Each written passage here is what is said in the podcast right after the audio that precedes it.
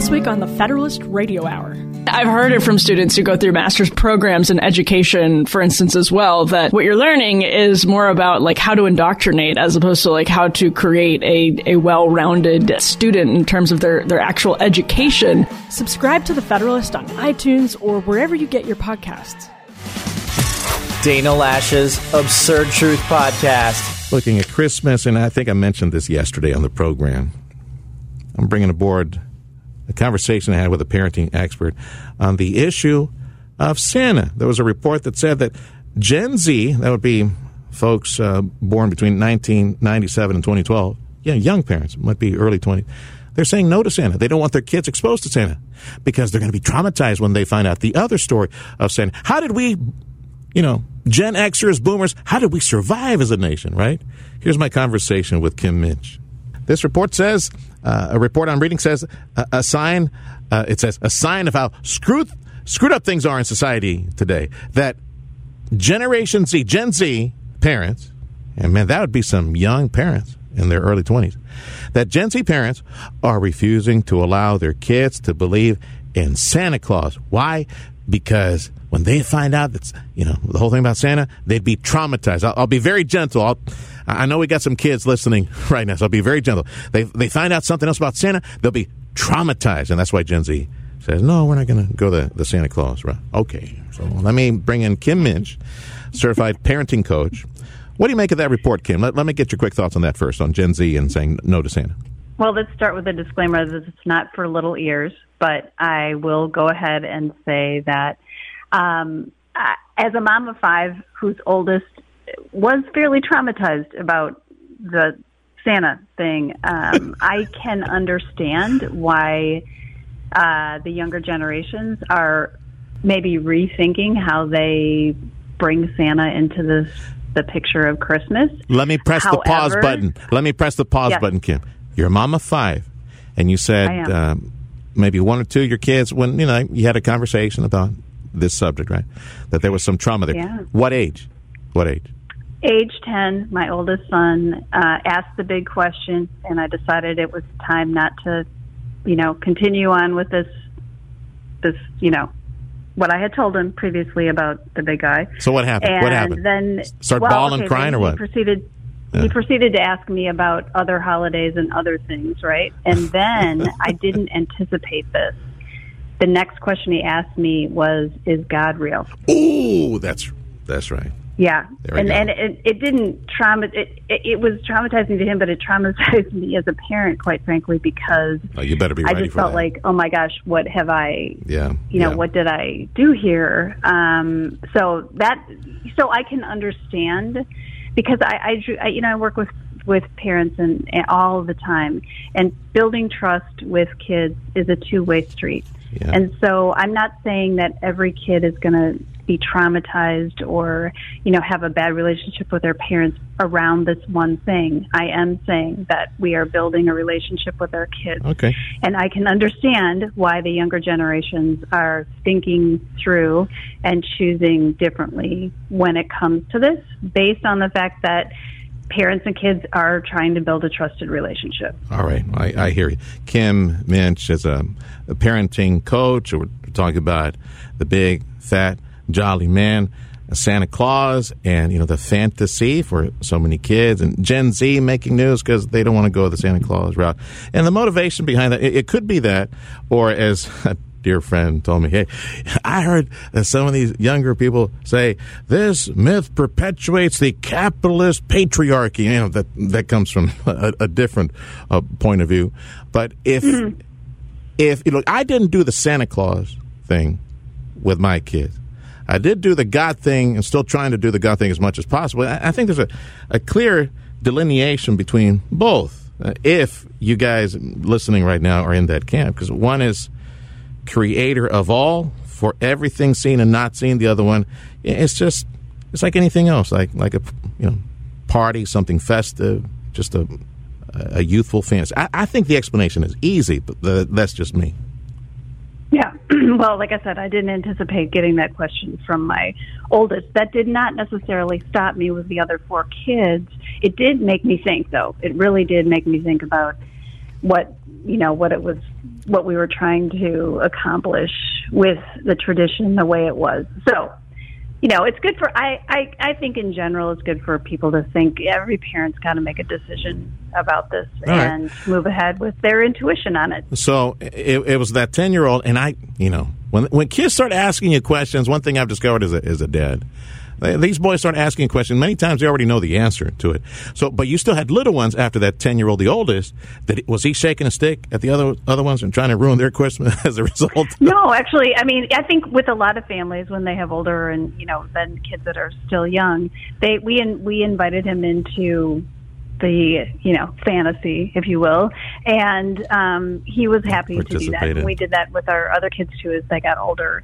And like I said, I I I understand why parents are really thinking about this. I think the word traumatized is inflammatory. Um, but I did have that experience with my way oldest that definitely weighed on me. So what else? Did your ten year old ask about? Hey, hey, ma, how about the Easter Bunny? How about uh, Yes, uh, Mike Myers, uh, the horror flicks? yes. Michael Myers. I mean, what else did he ask about? Um, the Easter Bunny, Easter the Bunny. Tooth Fairy, Oh, and Tooth then Fairy, and there he go. was crying during the. You know, I was we were, I was getting him ready for bed, just kind of rubbing his back. And he was Uh-huh. crying, and you know, it, a couple minutes, and he'd sniff and cry, and then all of a sudden he asked me the question about God, and I was like, "Oh my gosh!" Like I did, I just didn't. I knew the other questions probably would follow, but I did not see that one coming, and. Um, you know, of course, I, I I did my best as a mom does in that moment to explain uh, my what the answer to that was, and you know, like, Yeah, I see um, it. but I but it was it was hard. It wasn't something I was anticipating. yeah, I, I see it as um as a positive, as a good opportunity to have. Because I mean, what else would force you, or many of us tuning in right now, force us to sit down and have what I think should be a more regular conversation about life, uh, the afterlife, creation, the soul, the spirit.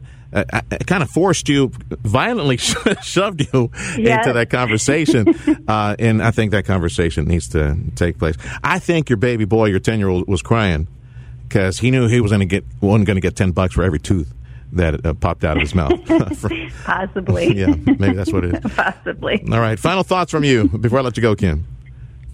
Uh, I think that we should embrace the season for all of its goodness and all of the different aspects and not worry so much about the word traumatized. Let's just enjoy the people in our lives and the festivities that Christmas brings us every year. Merry Christmas and success in 23.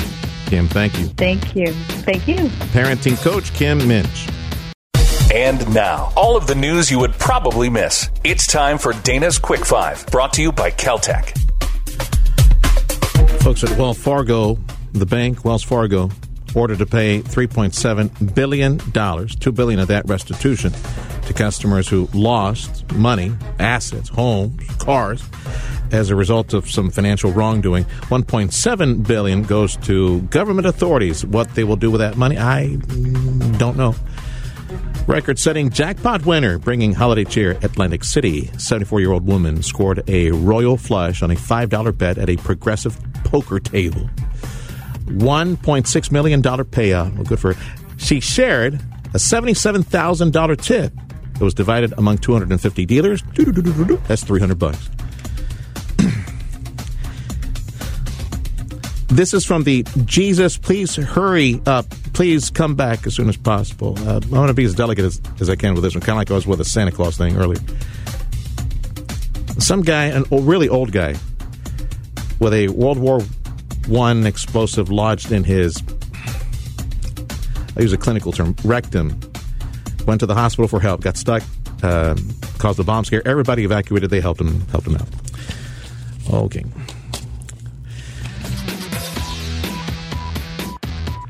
He's an expert in personal debt, Reed Ullman. Now, are you an expert in personal debt? Because, man, you got a lot of debt, or are you helping people get out of debt, Reed? Which one is it?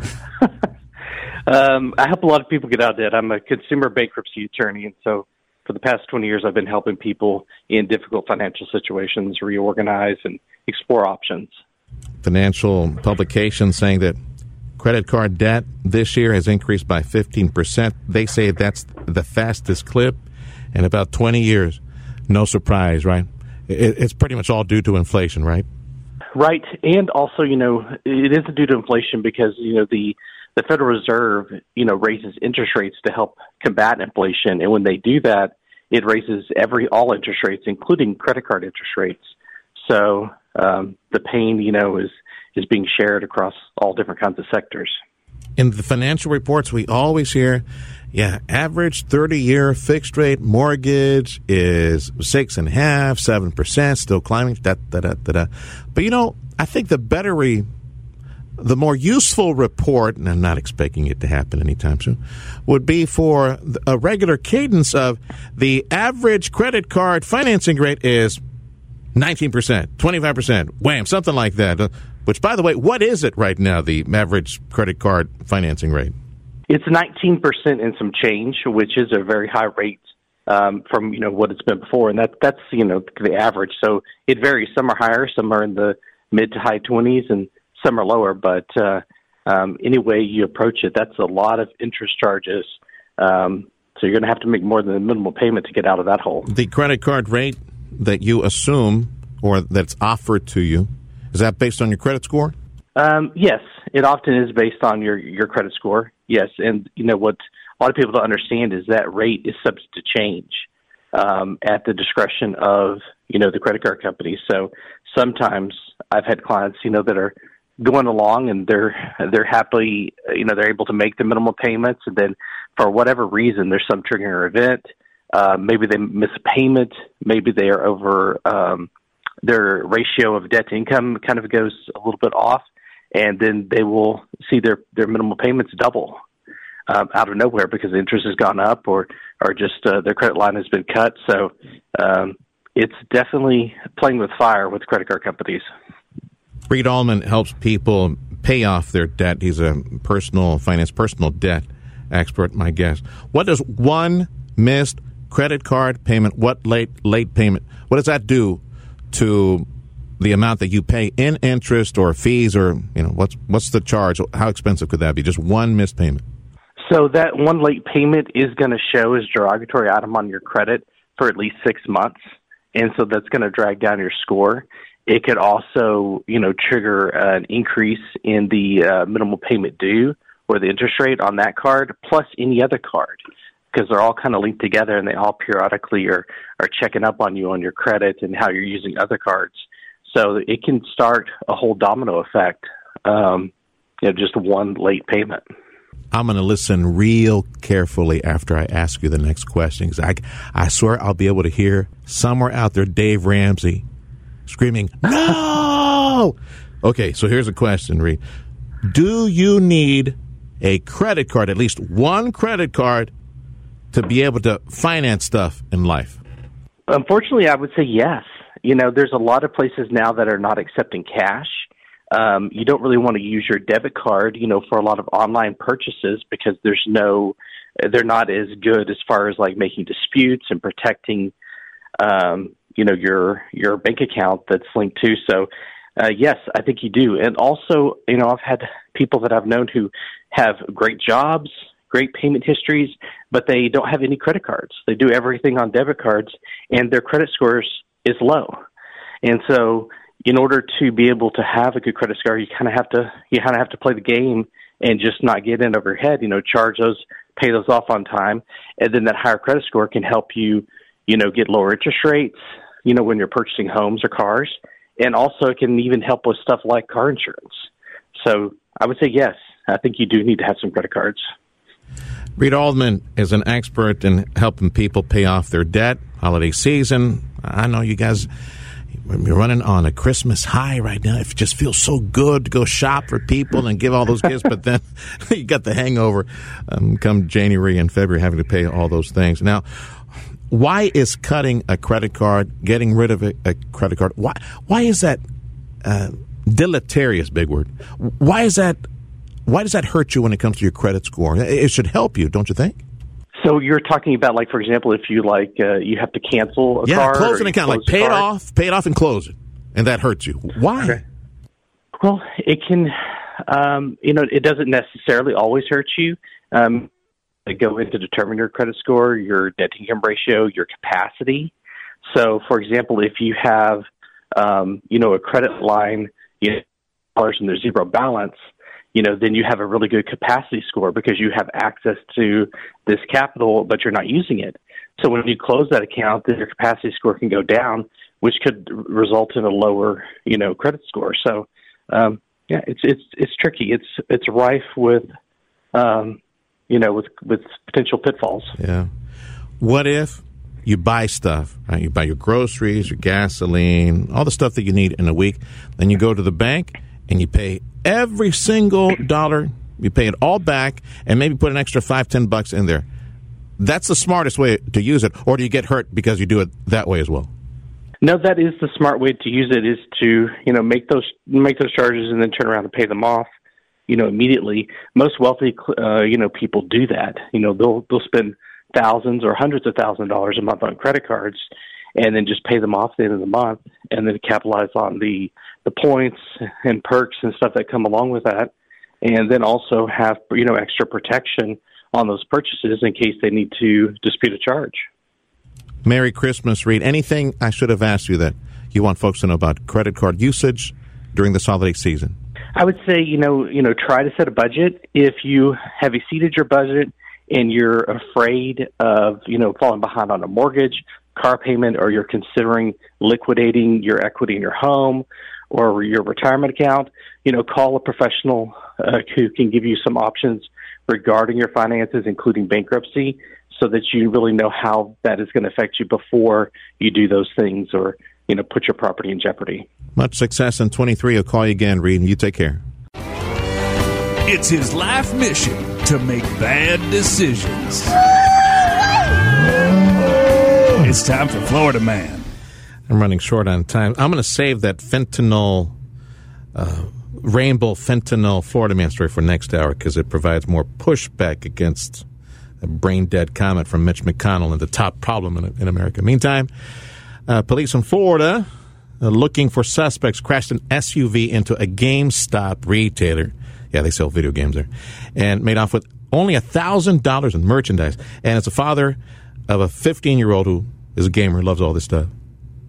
Thousand bucks. That's like 15 to 20 video games or one good gaming laptop.